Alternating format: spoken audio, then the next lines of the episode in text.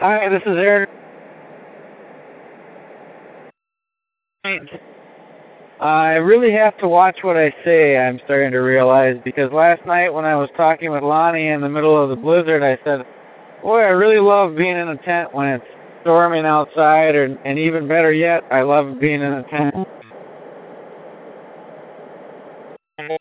After the snow stopped, it started to rain last night, so we were treated to uh, everything coated with a layer of ice outside when we woke up this morning.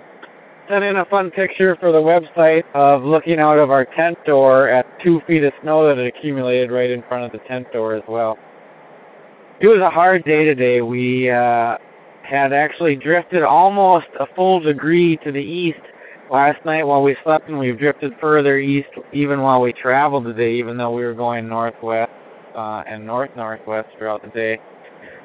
We ran into a lot of small slabbed ice that was pressured together, and we probably took some chances that we normally wouldn't take because a lot of the brash ice was covered in snow, so things that we normally look at as safe, we just kind of went over and hoped for the best.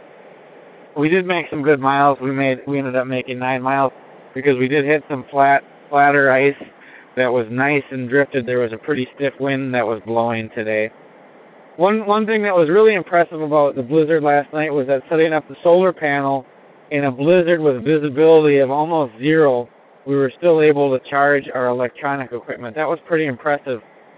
And it disheartens me a little bit that the vote in the House of Representatives to drill an ANWR was approved. Of course, it still has to go to the Senate.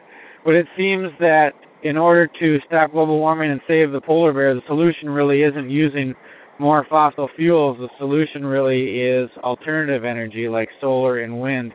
And it's not some far off technology either. It's here and it's available to use for all of us and, and being able to use a solar panel in a raging blizzard is a good example of how well the technology works.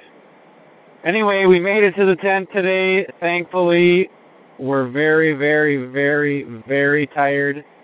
We're going to eat some noodles once again, which we're excited about, and then sleep the sleep of the very tired.